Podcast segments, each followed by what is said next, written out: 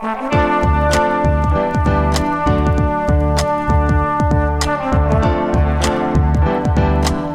listening to the Co Main Event Podcast. And now your hosts, Ben Fowlkes and Chad Dundas.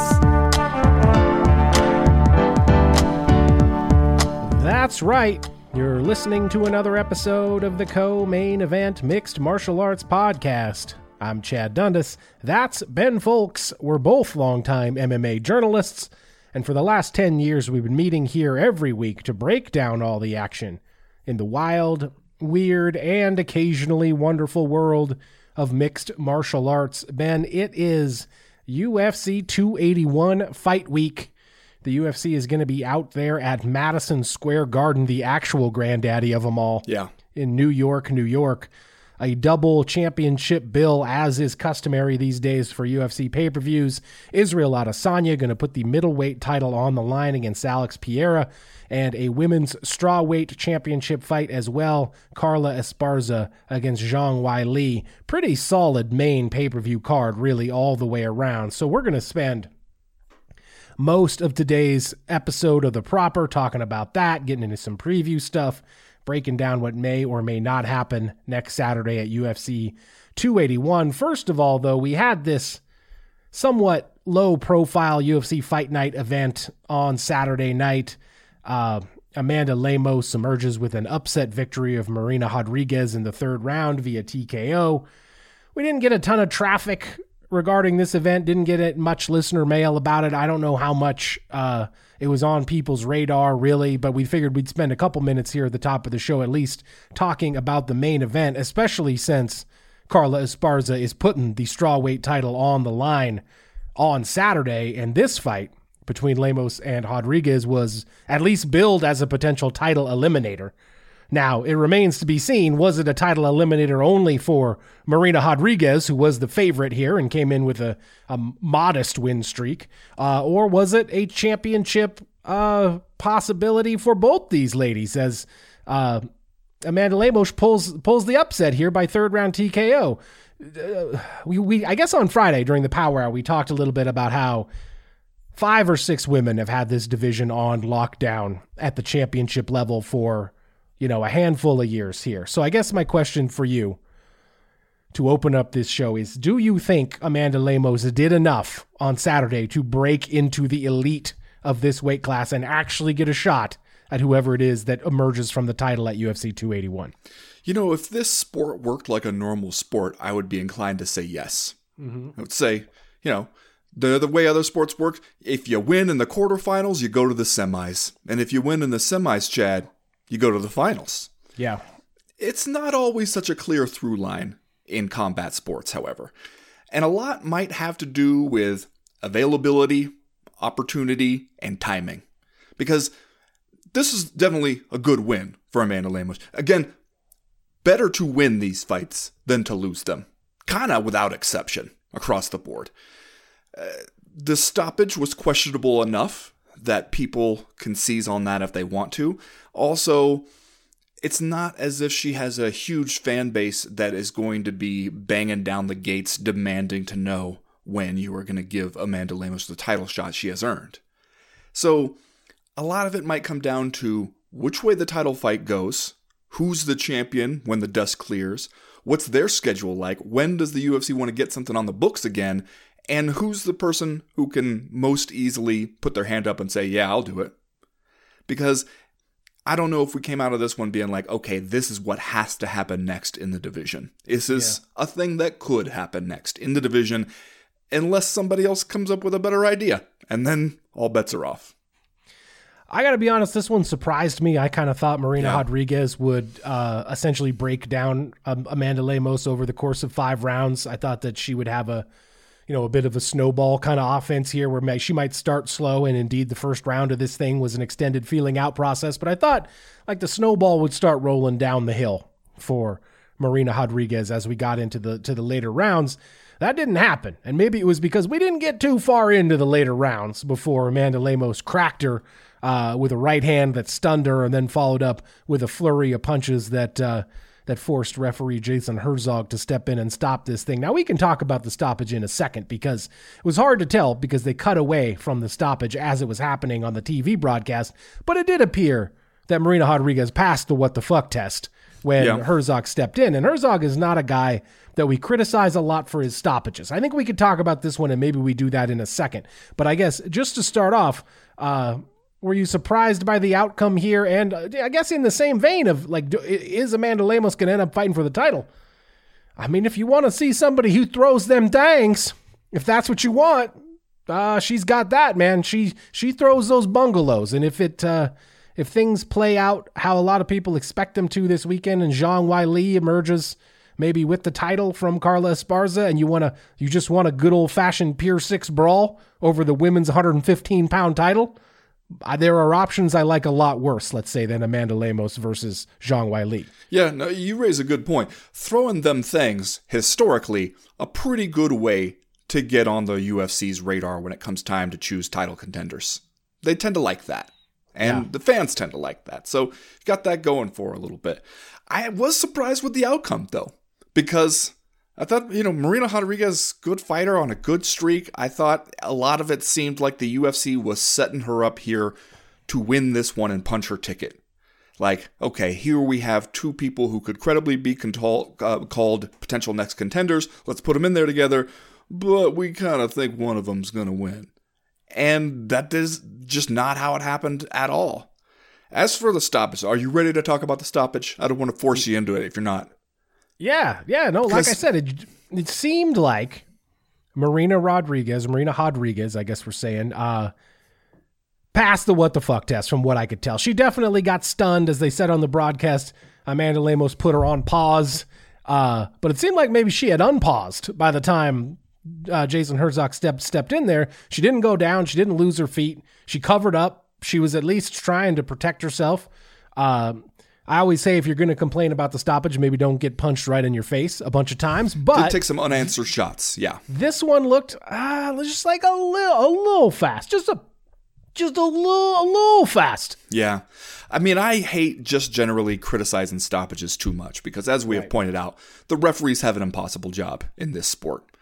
We'll get mad at you if you let somebody take too much punishment. We'll get mad at you if you get in there and you stop them from being a warrior who goes out Yeah. on their shield, Chad. But we almost never criticize Jason Herzog, so let's do it Right. here. Let's give him a little. Let's let's mean- poke him with a with a stick here a little bit. Jason Herzog is a guy who normally does a very good job. So Yeah. now, now his name is not in the streets time. very often as a as an MMA referee, which means his name in the streets. that means you're doing a good job. If we don't talk about you very much as a referee, it means you're doing a good job. The question I had to ask when I watched this one was if this is two, let's say, male 145 pounders, do you think that, that he stops it right here? Or was this Yeah, a that's a women's MMA question. stoppage? yeah, Or that's a good sometimes referees are quicker to pull that that trigger uh, when it's two women fighting, and I think it's unfair. And it just seemed like I I I get I it's the kind of stoppage anybody can be mad about on on either direction because you you don't want to be like okay look just because she was able to stand up still means you got to let her keep fighting. Because she was taking shots and she was not answering back really with much and they were clean shots that were landing there. But some of it seemed like like I couldn't tell if she was just not responding with a visible urgency and that's what it was that Jason Herzog saw and went like okay she's done she she doesn't know what's going on and I better get in there and save her before it gets much worse. Because sometimes we've seen fighters who are just a little more comfortable in the firefight and even when they're getting cracked they're not panicking. And that's something that they've drilled into themselves something that they consider a, a strength but that it can look to a referee like not panicking is actually not responding. And then you need to get in there and save them. Yeah. Uh, I'm generally a big supporter of brains. Uh, I'm a big time brain fan. Big, I've pretty big always brain, said that about you yeah brain guy all the way around. So normally I would like to have an early stoppage than a late one. Uh, I just kind of thought maybe this could have gone another second or two just to see, just to give Marina Rodriguez the chance to either get overwhelmed or get herself out of trouble. But not a big deal. The other thing I just, before we move on, just wanted to say is like, why does it seem like it is against the religion of most of these MMA fighters to to ask for a title shot or call for a title shot? It's like they it's like they physically can't do it. Daniel Cormier phrased this question to Amanda Lemos after it was over. He literally said, "Why not you?" Why not you up next for the winner of the UFC 281 women's strawweight title fight? And her response, Hey, I'm already in the country. Why don't they make me the backup for that fight in case someone misses weight or gets hurt? I could fill in, which I guess if you're looking for the shortest distance between point A and point B, you got to give Amanda Lemos credit for that one. But that's it. She's playing the short con, Ben Fowlkes. Like, uh, why not just say yes? Yeah, give me the title shot. Look at me. Look what I just did. I've won seven of my last eight. It's my time now. Give me the title shot. It just seems like some of these people, it's just like not even, to borrow a phrase that the UFC loves, in their DNA Yeah. for them to request a title shot. I'm gonna I'm gonna try to describe it like this, and I'm gonna end up using this phrase and this logic again pretty shortly once we get into listener mail. But I would argue maybe we have taught these fighters to think this way. Yeah. And by we, I don't mean necessarily you and I here on the Co-Main Event podcast, but MMA media fans and especially the way the UFC operates. It's fighters aren't just going out there and deciding how this sport works. And they're not dumb. They are looking around and they're seeing how it works. They're learning how it works. They're seeing what works for others. And they're going, you know what? Sometimes, if I know I'm not a star, if I know, as I said earlier, people aren't grabbing their TVs and shaking them, shouting, When are you going to give Amanda Lemos the title shot? They know that as well as we do. And so they know one way to get in that spot is to be ready and stay ready and be the backup. Also, it's a way sometimes to get paid on retainer without actually having to do anything other than make weight. True. And so if you're just thinking about the practicalities of a life as a fighter, I can understand how somebody would be like, you know what? What's a reasonable thing for me to ask for right now? The title shot's already, the next title fight is booked. There's nothing really that like I can say necessarily right now that couldn't just be wiped away like waves washing across the sand, depending on the outcome. So what I could do though is go ahead and give me a little extra money, and if something should happen, I'll be here, I'll be ready, I'll step in and I'll seize my moment. MMA dreams have been built on less than that, you know? We've seen that work. Yeah, yeah. Fair point. Uh, just a reminder here, you're listening to the co-main event podcast proper. This podcast, this podcast drops every Monday afternoon for free in your timelines and your podcast libraries. Remember, if you want to have even more fun with this, if you want to have even more MMA discussion, check us out over on Patreon. We got three additional podcasts happening over there every week. You got Wednesdays doing the damn thing. You got Thursday, or I'm sorry, Wednesdays live chat. Thursday doing the damn thing. Friday the power hour. So much content, I can't even keep it straight. Oh, and by the way, We've also got the ad free version of this show that goes up there every Monday. So if you don't like hearing the ads, roll over to patreon.com slash co main event and join the team over there. We got four now, four handy tiers of patronage that you can join at. It's a there's a plan for every budget. Run on over to patreon.com and join the team. Ben, I also couldn't help but notice outside today that winter is upon us Yep. especially here in Montana, the northern part of the United States. If you need yourself some warm weather clothing, you could head over to the new co-main event shop and get yourself a CME logo beanie. Keep that head, that noggin, nice and warm during the winter. I've already come out on this episode and said I'm pro brain. I'm a big brain guy. You want to keep your brain case warm this winter? You want to keep your thought cage from getting too cold? Go over to the new co-main event podcast merchandise shop and check it out. Just go to co-mainevent.com and click the link at the top of the page that says shop.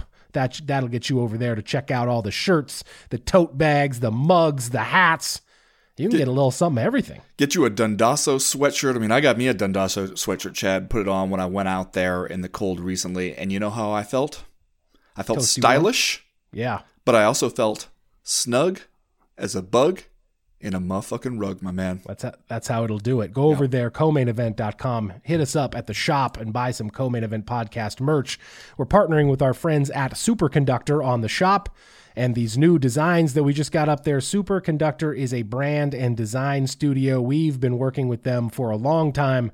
Our guy Johnny Ashcroft, longtime co-main event podcast uh, collaborator. We can't recommend them highly enough for all your design needs. Hit them up Go to studiosuperconductor.com or find them on the grams at Studio Superconductor. They do great work. They do good work. So check them out if you've got any design needs. We got music this week from our guy Dion Rodriguez. He is a uh, music producer from Deltona, Florida. If you like what you hear from him on the show, you can check out more over at soundcloud.com slash dbeat7. And again, that's the word beats with a Z.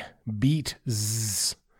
Three rounds as usual this week in the co main event podcast. In round number one, remember when we thought Robert Whitaker was the future of middleweight and then Israel Adesanya came along and kind of blew that notion out of the water? Well, Gulp, are we at the same place now with Adesanya and this weekend's fight against Alex Pereira? And in round number two, as of this recording, Carla Esparza has been UFC strawweight champion for 184 days.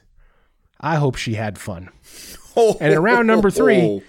Dustin Poirier versus Michael Chandler should be a fun fight in the long list of guys who won't get a title shot for a while now that we're going to do Islam Makhachev and Alexander Volkanovski. Does that matter?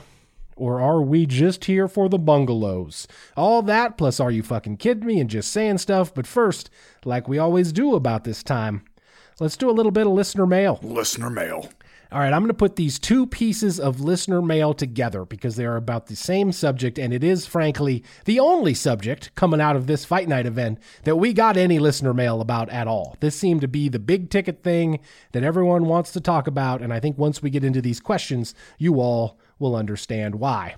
First question this week came to us from our guy Dustin Pettit over on Patreon. He write, "Oh, he wrote, you guys nailed it.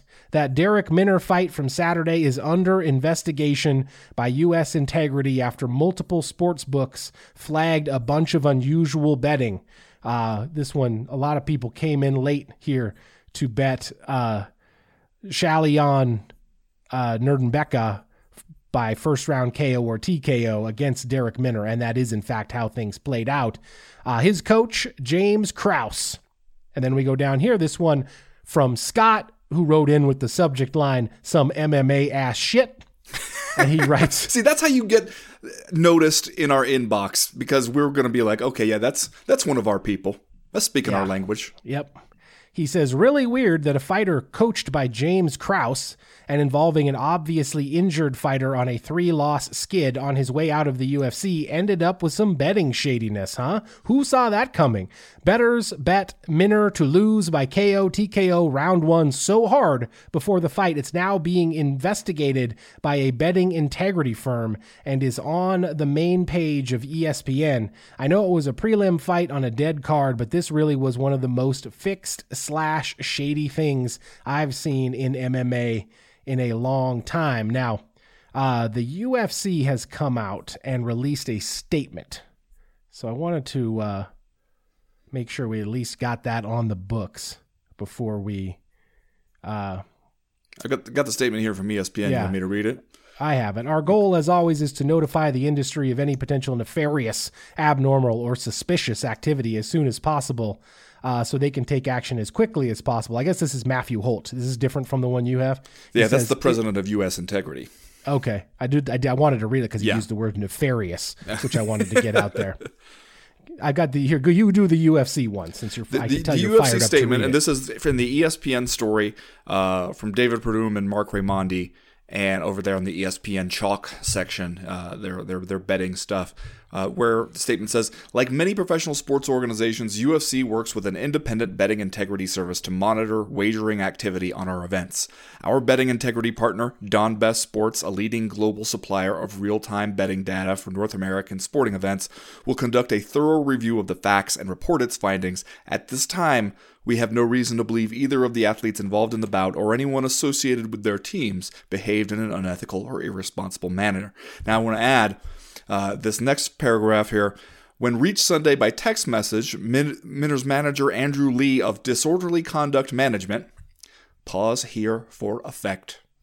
Some MMA ass shit, you say? How about the management company being called Disorderly Conduct Management? Wrote that he was, quote, unaware of anything like this, but did not provide any further clarity on the situation. Now,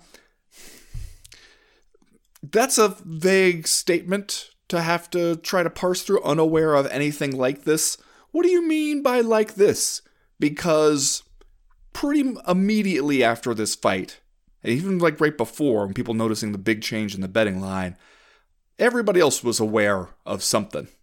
That something seemed like it may be up. I mean, the, the betting line changes uh, pretty dramatically that close to the fight, and then a guy goes out there and looks like he is injured and probably was injured well before this fight.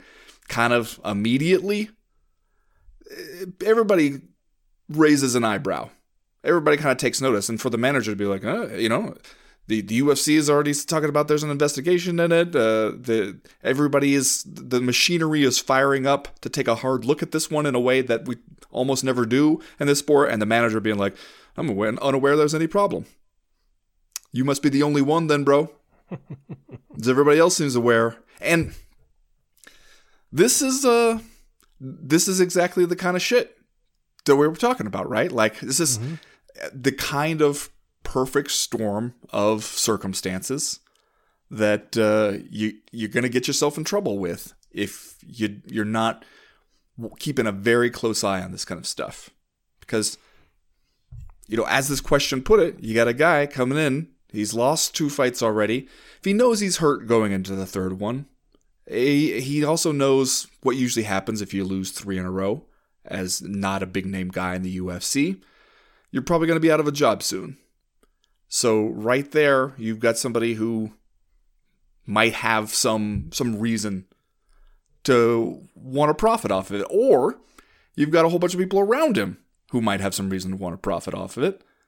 Because if they've been in the gym with him, they know how it's probably going to go. But maybe he's too hurt to pull out. Maybe he needs the money that he can't pull out. Maybe he needs to go in there, get hurt in the fight so that he can get the insurance to cover it. The, the classic MMA move. There's so many different pieces of the MMA puzzle that combine to get you exactly a situation like this one, and now you got a problem. Yeah. Uh, there are some extenuating circumstances, obviously, as many people know, and we've talked about on all of our shows. James Krause uh, has been running a podcast, and I guess they have a Discord message board as well that is pretty much like, at least up until recently, he and a partner seemed to be running a thing. And if I get it wrong, my apologies to James Krause, but it seemed like they were running a thing where basically they were inviting people to give them their money so that they could then turn around and bet invest that money, let's say, in some can't miss bets, and then uh, share the the profits with with everybody once the the uh, riches started to rain from the sky. Uh, they would they would then send those back to the people who had invested, and there was some talk from us and others in this industry that maybe something like that is what would spawn the UFC to recently make this new rule that fighters can't bet, basically, on uh, mixed martial arts while you're fighting for the UFC. It's a little bit untoward and uncalled for, I think, to assume right off the bat that because of that, some manner of nefarious information cha- came from James Krause. Like it's unfair right. to to assume that that's what happened here. And so I don't want to do that. I think we should wait until uh, this investigation, such as, such as it is, played out, plays out, and find out, you know, if we can, what happened here. I don't want to just throw James Krause under the bus when we don't know anything about the situation here. And there are I plenty of say, ways that that information could have got out. Sure. I will say if you put something about this on your Discord message board, that's about the dumbest thing you could possibly do. So I assume that's not what happened. And uh, we'll wait to find out. I just, uh, it's a little bit early, I'd say, to just start blaming James Krause. Right. But I mean, and I, I don't even think blaming James Krause is the thing that we should be focusing on, like trying to pin one guy to be a scapegoat for it, because this is a very MMA kind of situation. It is some MMA ass shit, especially when we're looking at like the the thing the UFC sent out to everybody, where it's just like, hey, not only can you guys not bet on fights, your own or anybody else's, um, your teammates can't bet on your fights people who share a household with you can't bet on your fights. All coaches can't bet on your fights. All that kind of stuff. And we were wondering, how are you really going to enforce that? And also, like, this is exactly the kind of situation you're you're hoping to address is where somebody goes into a fight injured, knowing that they're injured and knowing that it is going to seriously compromise their chances to win the fight or even make it out of one round in the fight. And this is exactly what you're trying to, to guard against is that other people around him, other people who are in the gym, teammates, uh, people who might not even be all that close, but are just, they got eyes and they're in the same building and people talk. You know how MMA fighters love to talk. Are going to be like, hmm, here's an opportunity to profit off of some insider knowledge that I have. And you're trying to put a stop to that because you, especially as a, a company that's very recently embracing sports betting as a sports betting partner and all that stuff, you don't want even the possibility, even the appearance that this stuff is not 100% on the level or that that somebody knows something that you know other people don't know and it's they're they're using it to profit off of it in the sports betting world like you can't afford even the whiff of that possibility it's it, it'll kill the market for it and so you're trying to like kind of get out in front of it but also how many times have we heard about fighters going into fights injured, and or what we hear afterwards how they went into fights injured? We just had that T.J. Dillashaw thing just a couple weeks ago, man. Right. Like that just happened. Yeah. How do you expect them to keep that information? Like what what is the responsibility that the fighters and their teams have to not only not try to capitalize on that information themselves, but prevent it from getting out? Because there's only so much they can do. And if we're t- saying the thing you have to be doing to, in order to be a responsible person as a UFC fighter is don't put yourself in that situation to begin with. So, what? Don't take fights if you know you're hurt? Brother, you're going to have a whole lot of fights fall out if that's the new rule. The UFC doesn't want that rule any more than anybody else does. It needs guys to keep getting in there, keep the content mill rolling, man. And fighters are often hurt going in there so many times. I mean, I've I can't tell you how many times I've heard fighters and coaches say, sometimes as a way of kind of psyching themselves up or talking themselves into a bad idea, if you only fought when you were 100%, you'd never fight. Yeah. So there's, I mean, and granted, there are degrees of that. There's, I'm a little banged up, uh, you know, I got one leg that's not as good as the other leg, and then there's a I know my shoulder's gonna fall out, or I know my, as soon as I throw one kick, I'm gonna fall on, on the ground. Like those are there's different levels of it and everything, but still, it's like his team and all those guys they might have had nothing to do with it at all. It might have just been somebody else in the gym sees it, or somebody else around them sees it uh, they tell somebody and they say, hey, keep it to yourself, but you can profit from this information. And then the next thing you know, like how much betting action does it really take on an undercard fight, on a throwaway fight card like this to swing the betting lines? I don't think it's that much. I think yeah. because there's not a ton of action on a fight like this, on a card like this, it might not take that much action to really swing the odds. So yeah. like they they might it might just be an unfortunate coincidence that your coach happens to be the guy everybody associates with a dude who's on the inside uh, right. doing a lot of sports gambling.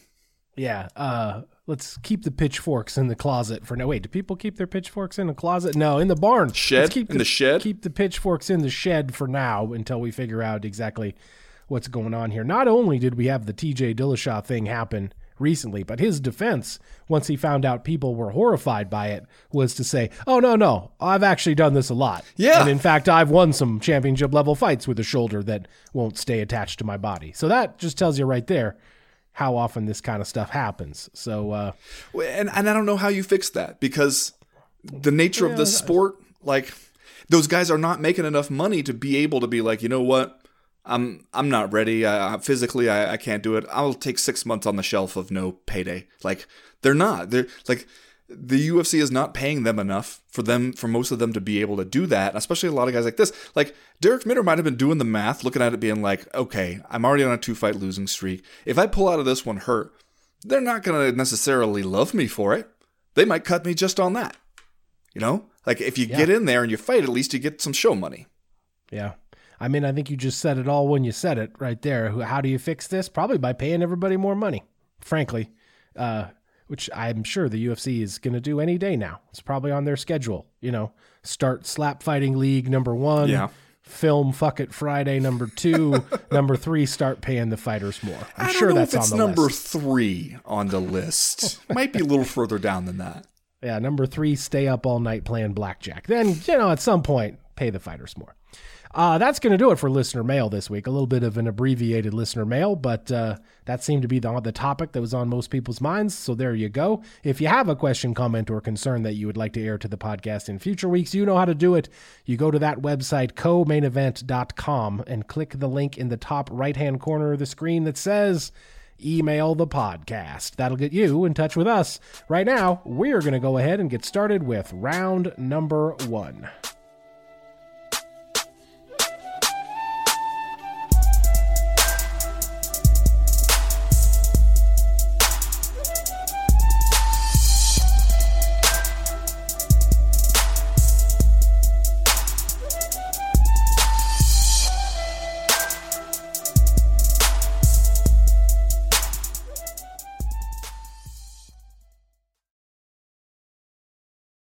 Well, Ben, the champion, is going off as a slight favorite as of this morning over at the DraftKings Sportsbook. Honestly, the way a lot of people have been talking headed into this fight, I halfway expected him to be the underdog.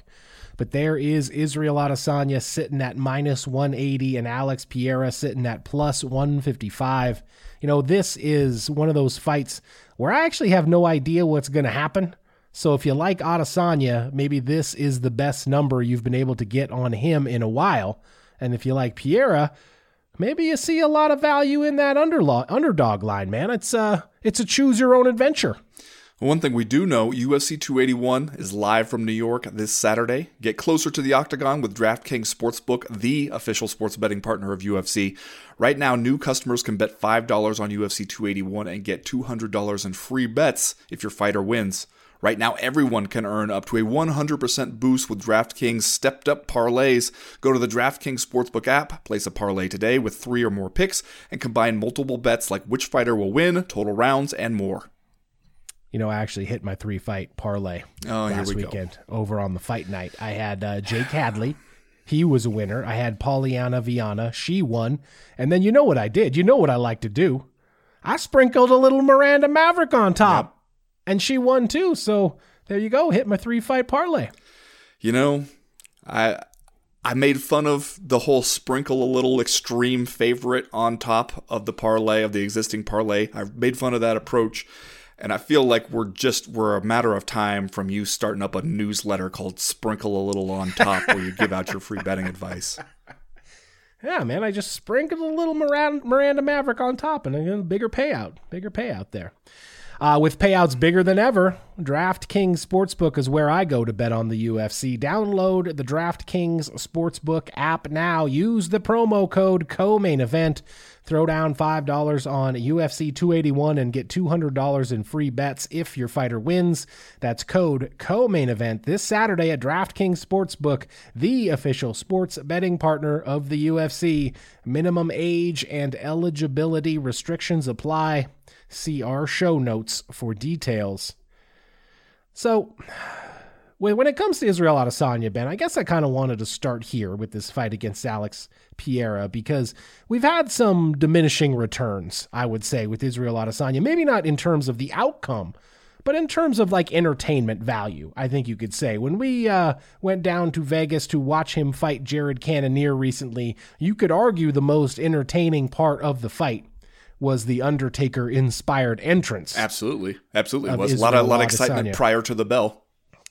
And uh, previous to that, you know, he had had the rematch with Robert Whitaker. He had had the fight uh, with Marvin Vettori.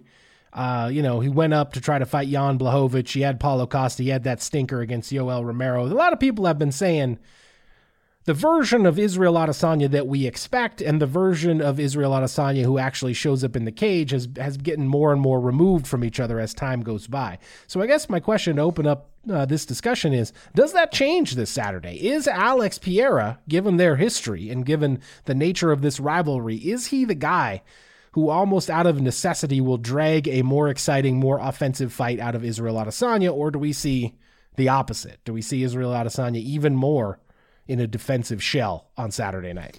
Well, I think that's the promise of this particular matchup, right? Is because not only do they have this personal history where Israel Adesanya has a reason to be like he wants to to prove something here, but also Alex Pereira is the kind of guy where it doesn't seem like you're just going to be able to hang back and pick him apart and cruise to a decision victory without ever having to put yourself at risk. Like it just that does not seem like it's going to be an option for Israel Adesanya here. The way it was an option against guys like Cannonier, where it seems like he is far enough ahead of some of these guys, and he has also a, the the size and the reach on them to be to where they can't get themselves into a comfortable range to fight him out without taking a whole lot of risks that they're unsure they want to take. And so he ends up being able to control the fight without ever having to really risk anything too huge doesn't seem like he's going to be able to do that against Alex Pereira just physically or in terms of the skills that he brings. The one area where you would think that maybe Israel Adesanya would have an advantage is that we're in MMA now and we're not in kickboxing, and Israel Adesanya has uh, turned out to be really good in MMA, but not in the sense where you're going to go out there and hit a blast double on this guy. Right. Like he doesn't necessarily have that kind of game. So what are you going to do with him? Are you just going to end up in a kickboxing match with small gloves? And if you do, is that a nightmare scenario for Israel Adesanya? Yeah, I mean that's certainly been his game thus far, right in the UFC, because he has had the kickboxing advantage over everyone else that he has fought, and so it has been a very good strategy for Israel Adesanya to use takedown defense, which at this point has gotten quite good uh, to force the fight into the place where he feels like he is the strongest, and then he uses uh, a handful of his favorite kickboxing approaches, kind of over and over again, to to beat guys up and and get the win. He hasn't by any stretch done the George St. Pierre and turned himself into a dominant offensive wrestler uh, when he comes from primarily a striking background. And that makes this kind of an interesting fight against Alex Pereira because I don't know exactly what Israel Adesanya's game plan or options will be. Alex Pereira has beat him twice in kickboxing, beat him in 2016, beat him in 2017, and now he has come in here to try to beat him in the UFC. Is this the only one that counts? Israel Adesanya has talked already about how this is bigger than the title for me. He has said he's I just want to beat Alex Pereira to prove that I can, that I'm the better MMA fighter, and the title is secondary to all of that. So you can tell that he is personally taking this very seriously. If he wins this one, eh, those yeah, Alex Pereira maybe can go to the bar afterwards and be like, "Well, I'm still two and one against this guy. I beat him twice in kickboxing." But for our purposes, this is this is the one that matters, right? Eh, they all matter. They all count. They all go on an official record of some kind. But yeah, this. Uh, I mean, the next one is always going to be the biggest one and the one with the big shiny gold belt on the line to remind you who won is the that that's that's going to be pretty damn important.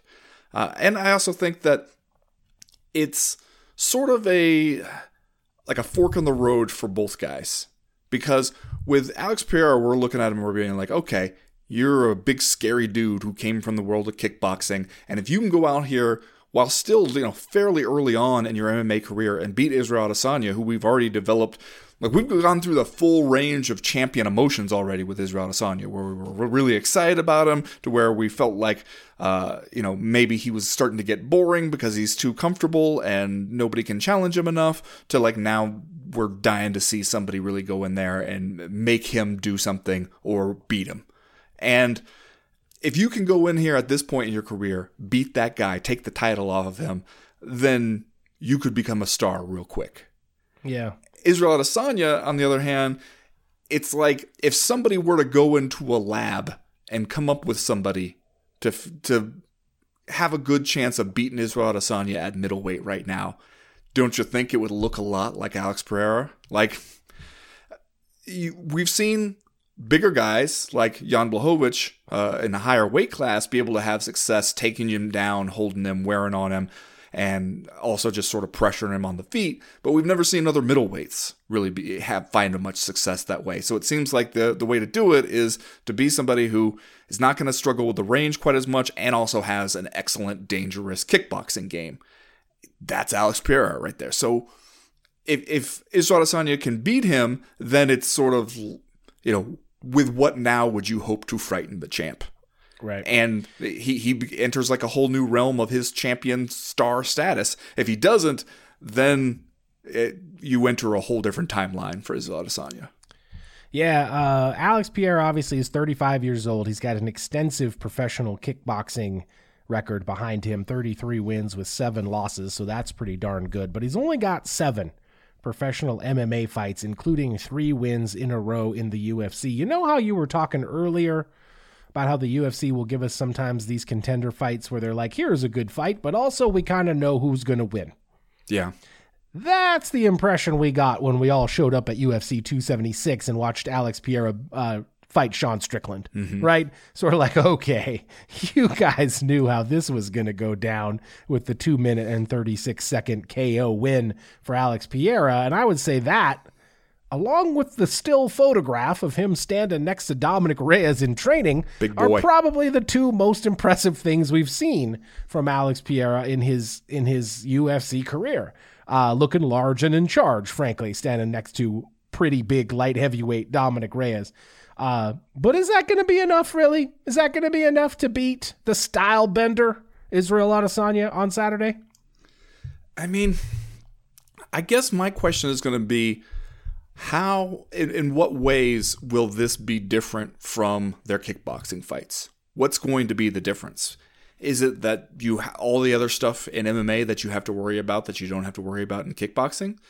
Because I don't know if, we've seen Israel Adesanya show that he can really threaten with a lot of that stuff. I, I mean, maybe I'll be proven wrong. Maybe he'll go out there, hit a foot sweep, some shit like that. You know, uh, maybe he'll he'll catch a, a, high crotch, lift him up over his head, Daniel Cormier style, and spike him on his head, and then it becomes a whole new fight. I don't know, but if you have to just go out there and kickbox the guy, then I don't know if that really works to Israel Adesanya's favor here. Like I, it, would be a tough one to like. I, would be very curious to know what they're saying as far as game plan. What do yeah. we want to do, and what do we absolutely not want to do against this yeah. guy? Well, one thing we have seen in the past is that Eugene Bareman and the City Kickboxing guys generally have good game plans. Yep, they're so they're pretty good. We'll have to see how that goes. Now, uh, maybe you take a page out of the Francis Ngannou playbook and you blow your knee out before this fight. Give away a couple of early rounds, and then, as Eric Nicksick has said, you flip the fuck it switch and you go out there and you just wrestle your way to an improbable victory. So, what you're saying is the first step to success is to blow your knee out. Yeah, blow it out in training, and then you turn yourself into a wrestler. Well, if you do blow it out in training, be careful who you tell and what they do with that knowledge on the betting front. I think I'm keeping my money in my pocket for this fight, man. Like I said at the top of the round, like I don't. This is one of those ones where I just have no fucking clue what will happen in this. Well, you know we're going to do twenty dollars never want to see again by Friday, so you better come up with an idea. I got a I got a week. I got a week to figure okay. out what's happening here. All right, let's do. Are you fucking kidding me? And then we will move on to round number two. Uh, Ben, what's your Are You Fucking Kidding Me this week?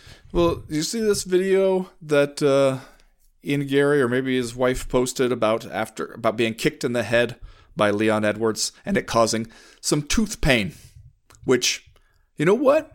Yeah, I can see how Leon Edwards kicking you in the head could cause, among other problems, some tooth pain uh, but went to the dentist and everything. And it seemed like he was not in a hurry to actually tell this story. And, and she had to kind of drag it out of him because the dentist had apparently asked him what he does for a living. He didn't exactly want to say I'm a professional fighter, all that kind of stuff. Um, and then finally, he says, There's no avoiding telling the truth. It just doesn't need to be told sometimes. I may. Anyone watch the Leon Edwards Usman fight? Anyone know how that went? One of the best head kicks in the UFC. Yeah, I might have felt what that kick felt like on Wednesday morning. So yeah, Leon, I'm blaming you for my tooth fucking pain. Hmm. Are you fucking kidding me that not only Is this the life of a fighter that you have to go out there and practice and get kicked in the head by Leon Edwards, have him fuck your tooth all up? But Chad, he got to go get kicked by Leon Edwards for free. Yeah. Didn't even get paid for it the way Kamar Usman did. Are you fucking kidding me? You That's fucking just kidding me. that's the point. See, you ask somebody like you want to be a fucking fighter and go through that whole speech and have them watch some shit like this. Like, okay, do you want to get your tooth all messed up by getting kicked in the head uh, by the UFC welterweight champion for free? Do you? Yeah. Are you fucking kidding me? I don't know if you do. me. Man, we all been there at the dentist in the MMA bubble when the dentist is like, "What do you do for a living?" And you're like, "Oh, I'm a sports writer." Right? Imagine Like, I know what it feels there- like to be at the dentist and be like, "I don't need to explain all this." Yeah, and this plus, yeah, person." like, yeah, you're gonna ask me a question, then stick your whole hand in my mouth. I don't know if I'm gonna be able to answer you. But imagine being in the dentist trying to avoid telling them this. Uh, you've got a giant bruise shaped like Leon Edwards' shin right across the outside of your cheek, and you're like, I crunched on some popcorn kernels, and I just heard a pop. I don't know, man. yeah. I was eating a candied apple. That's what it was. No, they're not buying that. Fucking kidding me? Are you fucking kidding me, Ben? We talked about this on Friday, but I think it bears repeating here. Uh, when I first saw Conor McGregor's Halloween costume, where he's standing there with uh, Dee Devlin, and she's dressed as a flight attendant, and he is dressed as the captain. I thought to myself, "Oh, that's cute," and like a surprisingly conservative Halloween costume for Conor McGregor. I would have expected something a little bit more uh, offensive, frankly, from Conor McGregor. I was like, good, you know, Conor kept it under wraps, dressed as a pilot. That's nice. Then I saw the zoomed out photo, the uncropped version, let's say, where Conor McGregor's mom is wearing full blackface in her Halloween costume. And let's make no mistake over what it was. It was full blackface in her Halloween costume. You can release all the statements that you want from your family spokesperson. You can get some people in the MMA media to write their stories about how, well, if you zoom in, there's a pattern there on the face. It could be spiders. It's there's no spiders. Conor McGregor's mom went with the full blackface Halloween costume. Are you fucking kidding me? It's just that's a sad. It's like I'm sad. I'm worn out. I'm not surprised. Are you fucking kidding me? You, you can't see a spider. Maybe if you squint, you see the spiders. Then take no off your glasses and squint. Yeah, see any What, what, spiders? what did the what did the statement say? Her her costume was a ghoul returning from the dead. That's- Ghoul risen from the grave, I believe. That's not what that's not what the costume was. You fucking kidding me? fucking kidding me. That's going to do it for round number one. We'll be right back with round number two.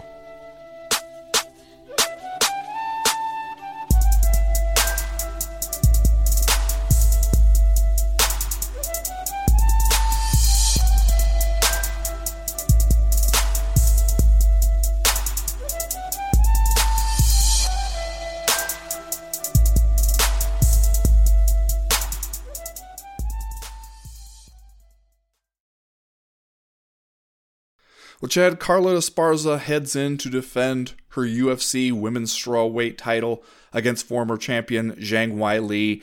And let's just say that I don't feel like a whole lot of fans are too worried about Carl, how Carla Esparza is going to get the title home in her carry on on Sunday morning. I don't feel like that is the primary concern here for the champion. Can you recall last time we had ourselves a fight like this where everybody's sort of treating it as, okay, well, you had fun. You had your time with the belt. Time to give it back now. Are we are we Like selling she checked Carla- it out from the library. Yeah. like, okay, we let you hang on to it. We hope you got some good pictures for the gram. Those are going to be good memories. Um, but playtime's over. Yeah. Are Well, we selling Carla Esparza short here?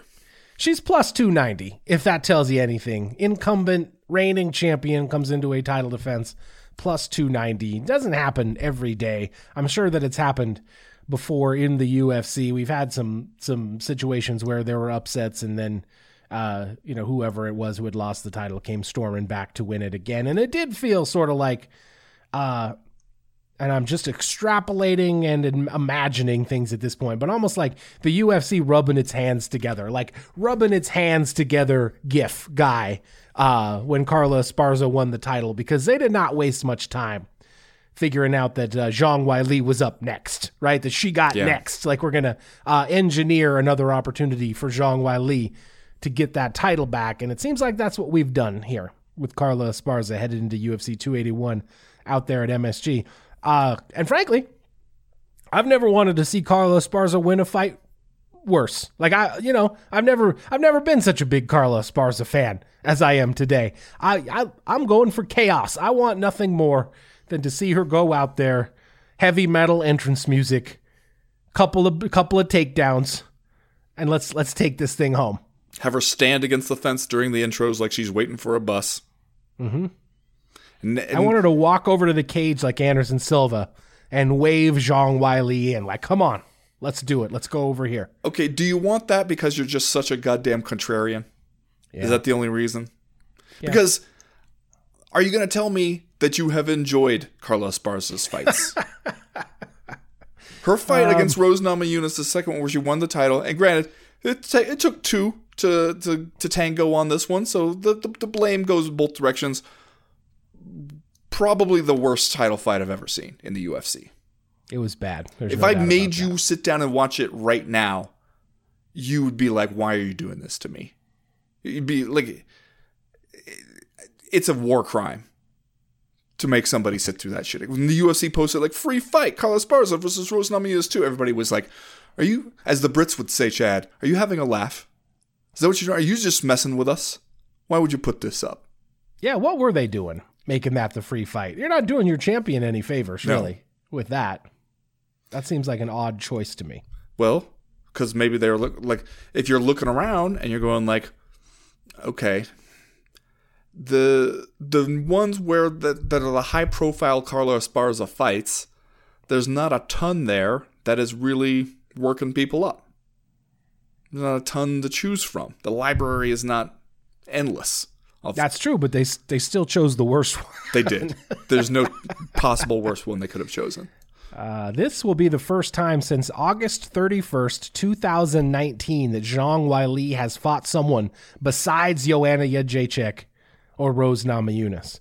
So maybe there's a chance, right?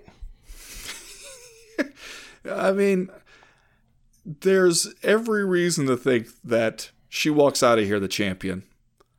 And we're already kind of thinking, what do you do first? Like, you know, we're already asking, like, what are you going to do as your first move as champion again? Because it just doesn't seem like it's really hard to imagine how Carla Esparza beats her here. And yet, it was hard to imagine for me how Carla Esparza was going to beat uh, Rose Namajunas in the rematch, uh, given how good Rose Namajunas had gotten. And I guess the answer is, well, if nobody does anything, then it's kind of anybody's fight. Just, I mean, have to as I recall, we were running a DraftKings promo that week too, and DraftKings was doing the thing where they were like, all you have to do is pick one winner, and you get a bunch of money. And I feel like we were both like, well, Rose Namajunas is the pick here. Mm-hmm. She's the one who will almost certainly win this weekend. What with Carla Esparza standing across the cage from her, so maybe we're just selling her short. Maybe we're doing the same thing now that we did in the last fight. Even, I mean, that's a risk I'm willing to take, I guess. You know? Because it just seems like skill wise and just pure ability and speed and power and all that other stuff. Like, if you're just coming up with the checklist and putting a mark in, in one person's favor or the other, just way too many of them in the challenger's favor here. You know? Yeah. But I, all right, if that's what we're doing, if that's the game we're playing, let's say Zhang Weili walks away with the victory this Saturday. What do you do with her? What do you do next? Because you look at your women's strawweight rankings. Obviously, Carla Esparza is your champion. Rose Namajunas is still the number one contender. Uh, Zhang Weili 0 for 2 against Thug Rose already, so I don't know if you run that one back for a third time.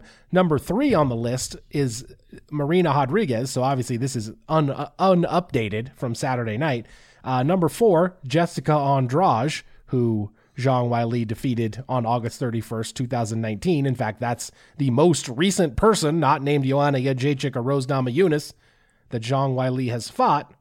And from there, you get into the Xiaonan Yan, Mackenzie Dern, Amanda Lemos, Tecia Torres, Amanda Ribas territory. So what do you do here? What do you do if you get your wish and you get your golden girl Zhang Weili back there with the with the strap around her waist?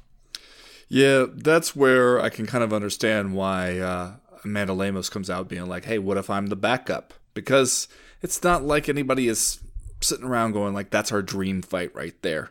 Zhang Weili versus Amanda Lemos. I mean, it might just be the only decent idea that you can come up with because there is a part of me that really wants to see us break free from this revolving door kind of situation where the same few fighters fight for the belt over and over and over again. So, you know, maybe don't turn right around and try to sell me on another Zhang Weili Rose Namajunas fight. Like, let's get yeah. somebody, some fresh face in there. Then you can circle back around to some shit like that. Yeah, so maybe you get the call if you're Amanda Lemos. That's why I'm saying you get an opportunity on the mic, and Daniel Cormier asks you, why not you? He says. Maybe you should say, yeah, Dan, why not me? Why not me indeed? Let's do it. Put me in the championship fight. Why not any of us, really? why not any of us? All right, that's going to do it for round number two here. We'll be right back with round number three.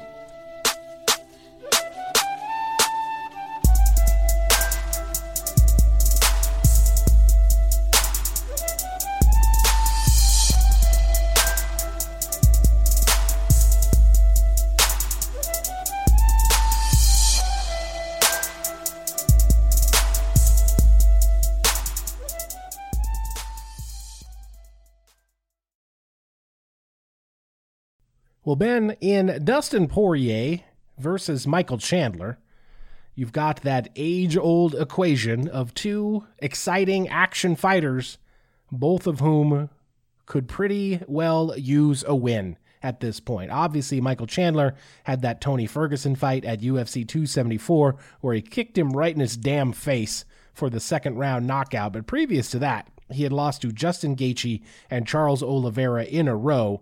Dustin Poirier uh, by comparison, lost at UFC 269, got choked out by Charles Oliveira in the lightweight title fight.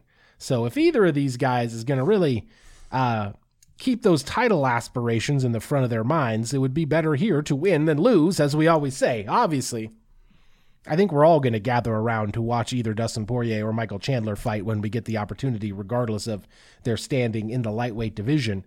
But just in terms of that title hunt, which, as I said at the top of the show, now might be uh, like uh, Marina Rodriguez on pause for some time.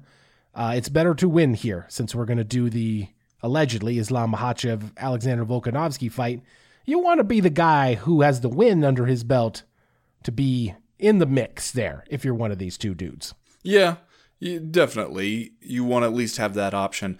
But as far as how we are selling it to fans and what we need to get excited about this one, I say we all should give ourselves a little bit of a break from worrying too much about the stakes of this one. This is just one of those fights that you'd make if you got the UFC video game and you're sitting down pairing up people who are in the same division. This is uh, when your division is an embarrassment of riches, you put two names in a bag. You know, you you, you put all the names in there, you shake it up, you dump two out. You're gonna end up with a good matchup. And so here, that's what we got here. It's like you put these two guys together. How do they not give you a fun fight? And how do they not give you a fun fight that feels like it means something? Just solely because of what the two dudes themselves mean to us in the MMA world at this point. You know, you don't need anything else than that. Yeah, you got uh, number two against number five here on the lightweight rankings. Looks like Dustin Poirier is the favorite according to DraftKings, minus 210 right now. Michael Chandler plus 180. Uh, we, and we all know what Michael Chandler does. He's going to go out there, stomp the accelerator through the floorboards, and uh, come hell or high water, throw them things and just see where we end up. And Dustin Poirier, a slightly more measured approach, I think, in terms of how he goes into these fights, but the same kind of heart, the same kind of base philosophy, I think. That let's, you know, let's go out there, get ourselves into a fight and, and see what happens. So this is one you got to be looking forward to. To not that we want to get sued for gimmick infringement by Ariel Helwani, but this might be the people's main event right here. Yeah, this is the kind of fight where you know what you want to see a good time. You want to show up here? We've got a couple title fights. We don't need to worry too much about what's on the line. Other than that, two title fights. Man, that's that's good good stakes right there. Plus, in the middle of the card, a straight up certified banger. Yeah. That's what you're offering here, and that honestly makes it a pretty good overall value proposition because you know how it can be sometimes when there's title fights on the line, people play a little safe, maybe we get 25 uninspired minutes. That that can happen. Selling me a, a fight card like this that has a little bit of everything, where you know you got the old man Frankie Edgar on this, doing it one more time, one last time before he hangs it up. You got a couple title fights and a couple different divisions, old rivals, shit like that. But then also you got one where it's just two awesome lightweights who are probably not going to fight for the title next, but are capital G guys. Both of them are going to go in there and try to take each other's heads off. Like, yeah, that's that's a, a varied sales pitch that you're making, and I say, you know what? That all that together makes for a good pay per view. Yeah, you can go ahead and give me the grab bag. We got a, a, listener mail question that we didn't get to at the beginning of the show, but it was basically about Dan Hooker, who DraftKings here refers to as Daniel Hooker and nice. has him as minus 155. He's going up against Claudio Puelles, who has just been out here tapping everybody. Uh, no knee is safe when uh, Claudio Puelles is out there. But uh, Daniel Hooker, as the question that we didn't get to in listener mail, alluded to, could really use a victory. And it's interesting to see him, I think, going off as the favorite here. Is he going to get it? Is he going to get this win? It'd be good. It'd be nice for all the Daniel Hooker fans out there to see him grab a victory. I just, this seems like one of those ones where we might be thinking we know who's going to win to me, but I don't know. Yeah, I mean, you you do got to watch your knees uh, against that guy, but uh, it also just seems like things haven't been going super great for Dan Hooker, but eh, they've been not going great in a way where you could easily talk yourself into thinking like it's just tough circumstances, man. Because you know he had that win over Nasrat Haqparast and then turned right around the very next month and fought Islam Makhachev, who we now know that boy good. Yeah, he's good. He's decent. That's a decent lightweight right there. That's a tough guy to fight with a full camp and nothing to focus on but him. And he went and he just did it, you know, a month later after his fight. Not a great idea. Got submitted in the first round. Then he comes back. He first has to fight Arnold Allen, who, Chad, I don't know if I've said this before about Arnold Allen. Uh, that boy good. Yeah. And that was kind of a rock'em sock'em fight where he had some moments. Like he, he had Arnold Allen hurt. Arnold Allen had him hurt. You know, it wasn't like he got completely blown out. We were just throwing them things and seeing who's left standing, and it wasn't Dan Hooker. And so now you come into this one, and it's like, shit, man, you really have to win this one. But that's a lot of pressure to bring into a fight like this against a dude who could fuck around and beat you at any yeah. point, really. Yeah, you know, you made a good point with the saying Dan Hooker came back and fought Islam Makhachev and Arnold Allen in, in pretty short succession there. Uh, he's one and four in his last five, but I would also point out that the back-to-back losses prior to the Nasrat Haqparast win were Cool Dusty P and Michael Chandler. Yeah. So Dan Hooker is out here, as Nick Diaz would say, he is in fact fighting them hitters, man. Like it's yep. Uh, it's not there's not a bad loss on there, you know, at right now in the these this most recent stretch. So let's not count out Daniel Preston Hooker as he goes out here and, and fights for his life against Claudio Puelles. Uh, the other thing I notice here, Frankie Edgar plus 180 against Chris Gutierrez in what we have been promised will be the old man's retirement fight. Yeah, what are the odds on that, on it actually being the retirement fight? Well, probably longer than plus 180. Is, is this one of those? Uh, I think we, we actually got a question about this too, we didn't get to, where uh, somebody wrote in and basically said, is this the normal MMA retirement where it's really just the first step in a master plan to fighting Jake Paul? uh, I mean, I I'm inclined to believe that maybe Frank Edgar really means it, or at least really means it for now. Means yeah. it as much as he can possibly knowingly mean it. Um, and I, I still think that there are other matchups that might have been just a little bit more fun and and more fitting for a veteran uh, who's done all he has in the sport if we're going to send him out at Madison Square Garden. But fine, you know, like I I hope that he gets whatever he feels like he needs to get out of this one so that he can feel comfortable walking away. Yeah. I agree. All right, let's do just saying stuff and then we'll get out of here for this week. Ben, did you see the big homie Mark Hunt over the weekend? Yeah. Yeah. He goes out there in a boxing match against 37 year old former rugby player, I believe, turned professional boxer, Sonny Bill Williams. That's how you know he's from Australia. Hmm, yep. Is that his name is Sonny Bill Williams. He had been undefeated in boxing, nine wins in a row. Then he goes out there to fight Mark Hunt, and it does not go great because Mark Hunt still hits really, really hard. He might be 48 years old. He might have been drummed out of the UFC on the heels of three straight losses and some bad feelings. But you know what? He still hits really hard. And so this week, I'm just saying, number one, if you haven't, go track down the video, Get, treat yourself just to another Mark Hunt knockout. I'm just saying, don't fight Mark Hunt. Aging other athletes turned fighters out here trying to have your exhibition boxing match career where you're fighting on, you know, whatever pay per views against mix and match opponents. Don't fight Mark Hunt. Fight somebody else. Find somebody on YouTube that you can fight. Don't fight Mark Hunt. Sonny Bill, that's just that's a recipe for getting knocked out, man. Don't fight Mark Hunt. I've got it tattooed on the inside of my wrist so I don't forget. Yeah. Says don't fight Mark Hunt. I thought that was a strange choice when you first made it, but now it makes sense. Yeah. Just saying. Just saying. The bungalows are the last thing to go. They do. You keep the bungalows almost probably in Mark Hunt's case till your dying day. Mark Hunt be out here 105 years old, still got the bungalows. Somebody is going to lean over Mark Hunt's deathbed, say the wrong thing. He's going to reach up with the final bungalow. Yeah, it's going to be a reverse coffin flop scenario. Somebody is going to lean too far over Mark Hunt's open casket and get knocked out. Yep. That's the way he'd want it.